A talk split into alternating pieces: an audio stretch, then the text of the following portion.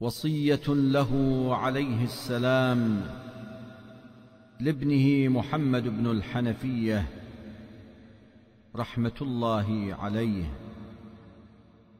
بسم الله الرحمن الرحيم. يا بني لا تقل ما لا تعلم. بل لا تقل كل ما تعلم. فإن الله سبحانه وتعالى قد فرض على جوارحك كلها. فرائض يحتج بها عليك يوم القيامة. ويسألك عنها وذكرها ووعظها وحذرها وأدبها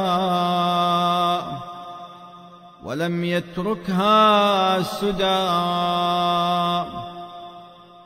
فقال عز وجل ولا تقف ما ليس لك به علم إن السمع والبصر والفؤاد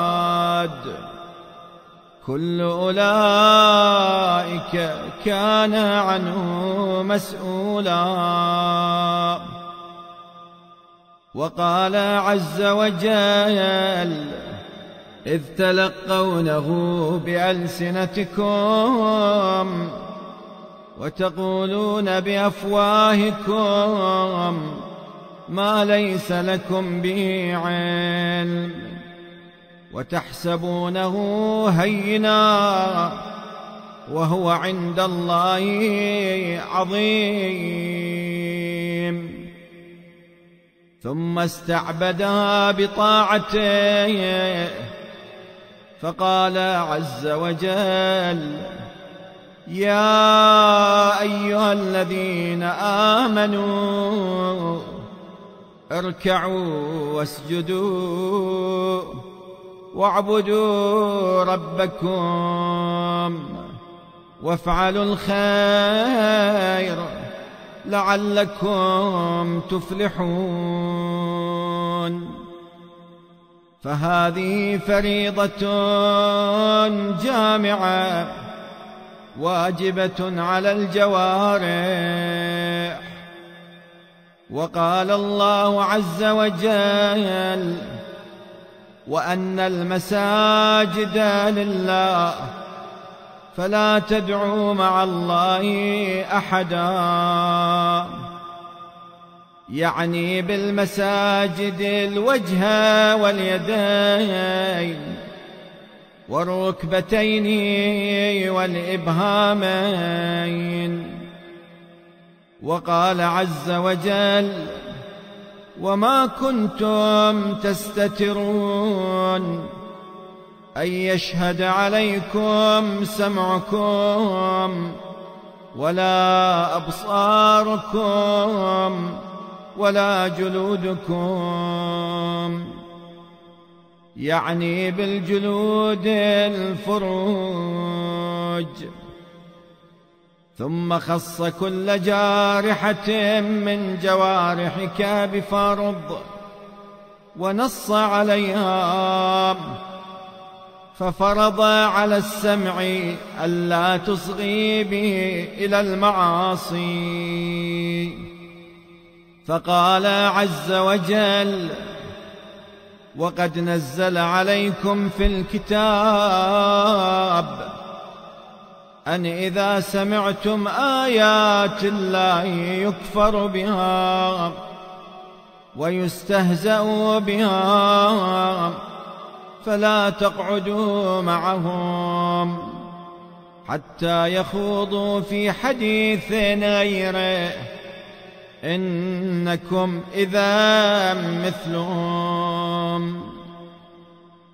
وقال عز وجل وإذا رأيت الذين يخوضون في آياتنا فأعرض عنهم حتى يخوضوا في حديث غيره. ثم استثنى عز وجل موضع النسيان. فقال وإما ينسينك الشيطان فلا تقعد بعد الذكرى مع القوم الظالمين. وقال عز وجل فبشر عبادي الذين يستمعون القول فيتبعون احسنه أولئك الذين هداهم الله وأولئك هم أولو الألباب وقال عز وجل وإذا مروا باللغو مروا كراما. وقال عز وجل وإذا سمعوا اللغو أعرضوا عنه فهذا ما فرض الله على السمع وهو عمله وفرض على البصر ألا ينظر إلى ما حرم الله عز وجل عليه. فقال عز من قائل قل للمؤمنين يغضوا من أبصارهم ويحفظوا فروجهم. فحرم أن ينظر أحد إلى فرج غيره. وفرض على اللسان الإقرار والتعبير عن القلب بما عقد عليه. فقال عز وجل قولوا آمنا بالله. وما أنزل إلينا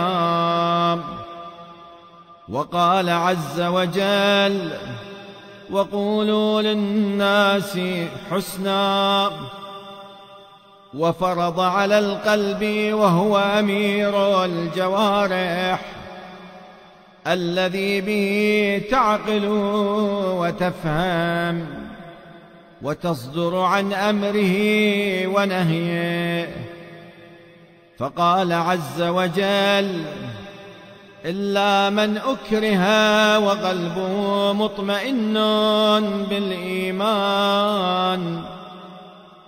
وقال تعالى حين أخبر عن قوم أعطوا الإيمان بأفواههم ولم تؤمن قلوبهم. الذين قالوا آمنا بأفواههم ولم تؤمن قلوبهم. وقال عز وجل ألا بذكر الله تطمئن القلوب. وقال عز وجل وإن تبدوا ما في أنفسكم أو تخفوه يحاسبكم به الله فيغفر لمن يشاء ويعذب من يشاء. وفرض على اليدين ألا تمدهما إلى ما حرم الله عز وجل عليك. وأن تستعملهما بطاعته. فقال عز وجل يا أيها الذين آمنوا إذا قمتم إلى الصلاة فاغسلوا وجوهكم وأيديكم إلى المرافق وامسحوا برؤوسكم وأرجلكم إلى الكعبين. وقال عز وجل فاضربوا فوق الأعناق واضربوا منهم كل بنان. وفرض على الرجلين أن تنقلهما في طاعته. وألا تمشي بهما مشية عاص. فقال عز وجل ولا تمش في الأرض مرحا. إنك لن تخرق الأرض ولن تبلغ الجبال طولا. كل ذلك كان سيئه عند ربك. مكروها. وقال عز وجل اليوم نختم على أفواههم وتكلمنا أيديهم وتشهد أرجلهم بما كانوا يكسبون. فأخبر عنها أنها تشهد على صاحبها يوم القيامة. فهذا ما فرض الله تبارك وتعالى على جوارحك. فاتق الله يا بني احذر أن يراك الله تعالى ذكره عند معصيته فيمقتك ويفقدك فلا يجدك عند طاعته. فتكون من الخاسرين. وإذا قويت فاقوى على طاعة الله عز وجل. وإذا ضعفت فاضعف عن معصية الله عز وجل. وعليك بقراءة القرآن والعمل بما فيه ولزوم فرائضه وشرائعه وحلاله وحرامه وأمره ونهيه والتهجد به وتلاوته في ليلك ونهارك.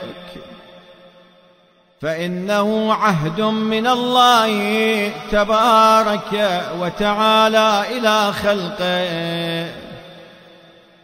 وواجب على كل مسلم أن ينظر كل يوم في عهده ولو خمسين آية. واعلم أن درجات الجنة على عدد آيات القرآن. فإذا كان يوم القيامة يقال لقارئ القرآن اقرأ وارق فلا يكون في الجنة بعد النبيين والصديقين. أرفع منه درجة. يا بني إني أخاف عليك من الفقر. فاستعذ بالله منه فإن الفقر منقصة للدين مدهشة للعقل داعية للمقت. لا يعدم الصبور الظفار وإن طال الزمان والصبر صبران صبر على ما تكره وصبر عما تحب. وأحسن منه الصبر عما حرم الله عز وجل عليك. القناعة مال لا ينفد. يغلب المقدار على التقدير حتى تكون الآفة في التدبير. وأكثر مصارع العقول تحت بروق المطامع. ليس بلد أقرب إليك من بلد خير البلاد ما حملك. ماء وجهك ماء جامد يقطره السؤال. فانظر عند من تقطر. من شكى الحاجة إلى مؤمن فكأنه شكاها إلى الله سبحانه. ومن شكاها إلى كافر فكأنما شكى الله سبحانه الدنيا خلقت لغيرها ولم تخلق لنفسها. إن لله سبحانه ملكا ينادي كل يوم. يا أهل الدنيا لدول الموت واجمعوا للفناء وابنوا للخراب واجمعوا للذهاب. إن الدهر يخلق الأبدان ويجدد الآمال ويقرب المنية ويباعد الأمنية. من ظفر به نصب ومن فاته تعيب. كلما اطمأن صاحبها منها إلى سرور أشخصته إلى محذور. فازهد في الدنيا يبصرك الله عوراتها. ولا تغفل فلست بمغفول عنك. كل معدود منقص وكل سرور منقض وكل جمع إلى شتات وكل متوقع آت. نفس المرء خطاه إلى جلئ وشتانا ما بين عملين. عمل تذهب لذته وتبقى تبعته وعمل تذهب مؤونته ويبقى أجره أفضل الأعمال ما أكرهت نفسك عليه. الحلم والأنات توأمان ينتجهما علو الهمة أحبب حبيبك هونا ما عسى أن يكون بغيضك يوما ما. وأبغض بغيضك هونا ما عسى أن يكون حبيبك يوما ما. لا تجعلن ذرب لسانك على من أنطقك ولا بلاغة قولك على من سددك. منهومان لا يشبعان. طالب علم وطالب دنيا. فمن اقتصر من الدنيا على ما حل الله له سلم ومن تناول من غير حلها هلك. إلا أن يتوب ويراجع.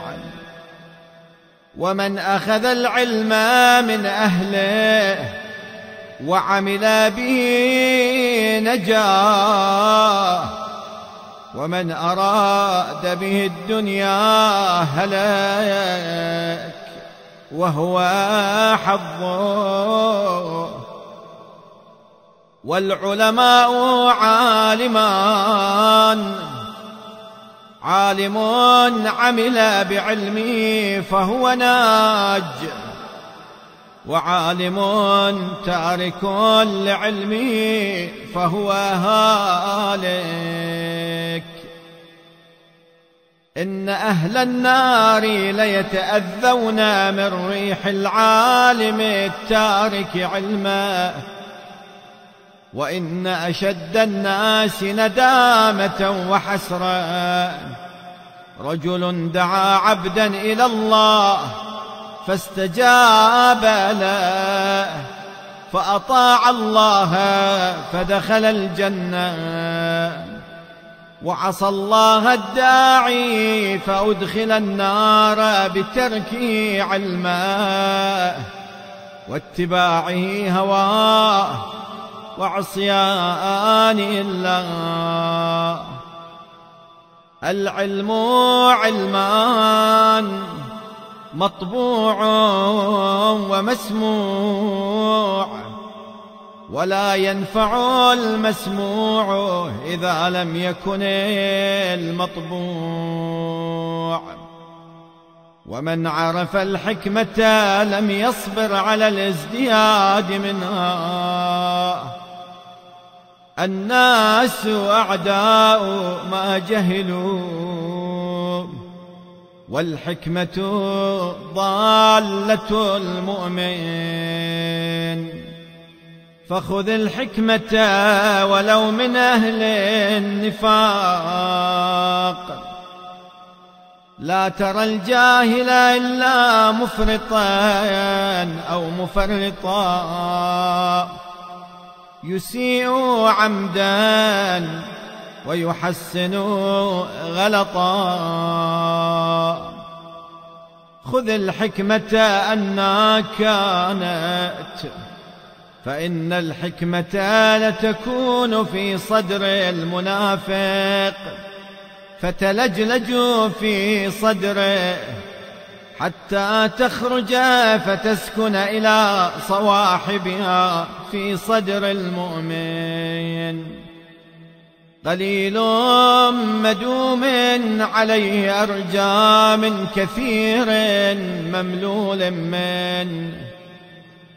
من أصلح ما بينه وبين الله سبحانه وتعالى. أصلح الله ما بينه وبين الناس ومن أصلح أمر آخرته أصلح الله له أمر دنيا ومن كان له من نفسه واعظ كان عليه من الله حافظ من أعطي أربعا لم يحرم أربعا. من أعطي الدعاء لم يحرم الإجابة. ومن أعطي التوبة لم يحرم القبول. ومن أعطي الاستغفار لم يحرم المغفرة. ومن أعطي الشكر لم يحرم الزيادة. وتصديق ذلك في كتاب الله سبحانه وتعالى. قال الله عز وجل في الدعاء ادعوني استجب لكم.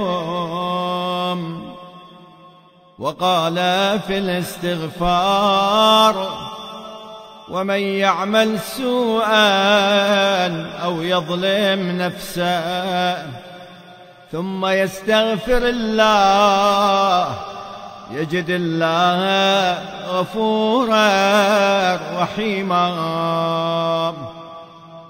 وقال في الشكر لئن شكرتم لأزيدنكم ولئن كفرتم إن عذابي لشديد.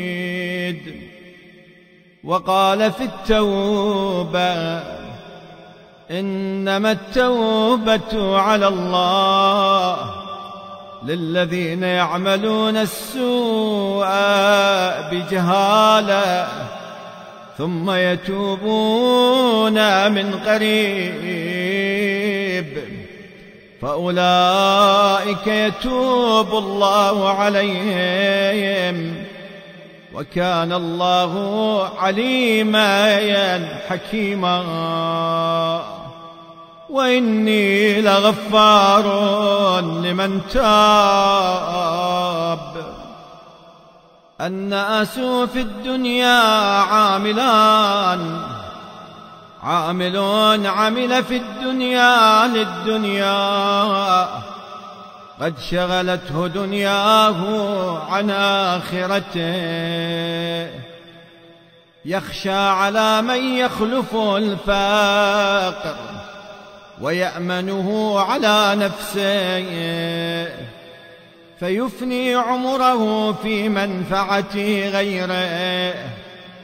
وعامل عمل في الدنيا لما بعدها فجاءه الذي له من الدنيا بغير عمل فأحرز الحظين معا وملك الدارين جميعا فأصبح وجيها عند الله. لا يسأل الله تعالى حاجة فيمنعه لا يترك الناس شيئا من دنياهم لإصلاح آخرتهم. إلا عوضهم الله سبحانه خيرا من. ولا يترك الناس شيئا من أمر دينهم لاستصلاح دنياهم إلا فتح الله عليهم ما هو ضر من. من نصب نفسه للناس إماما فليبدأ بتعليم نفسه قبل تعليم غيره. وليكن تأديبه بسيرته قبل تأديبه بلسانه. ومعلم نفسه ومؤدبها أحق بالإجلال من معلم الناس ومؤدبهم. عجبت للشقي البخيل يستعجل الفقر الذي منه هرب ويفوته الغنى الذي إياه طلب. فيعيش في الدنيا عيش الفقراء ويحاسب في الآخرة حساب الأغنياء. وعجبت للمتكبر الذي كان بالأمس نطفا ويكون غدا جيفا. وعجبت لمن شك في الله وهو يرى خلق الله. وعجبت لمن نسي الموت وهو يرى من يموت. وعجبت لمن أنكر النشأة الأخرى وهو يرى النشأة الأولى. وعجبت لعامر دار الفناء وتاركي دار البقاء. وعجبت لمن يرى أنه ينقص كل يوم في نفسه وعمره وهو لا يتأهب للموت. وعجبت لمن يحتمي من الطعام لأذيته كيف لا يحتمي من الذنب لعقوبته؟ وعجبت لمن يقنط وعنده كلمة النجاة وهو الاستغفار.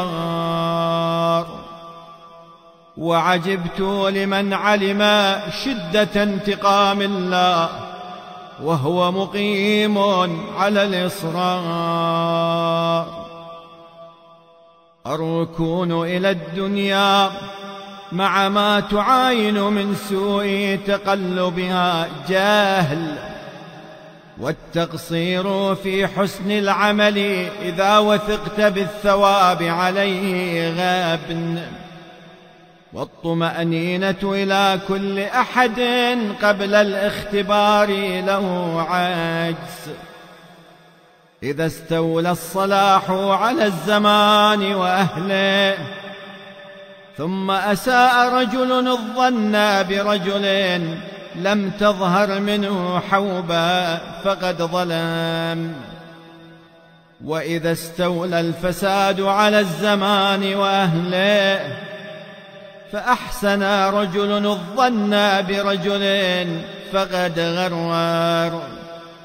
إذا لم يكن ما تريد فلا تبل كيف كنت. يا بني أوصيك بتوقير أخويك لعظيم حقهما عليك. فلا توثق أمرا دونهما.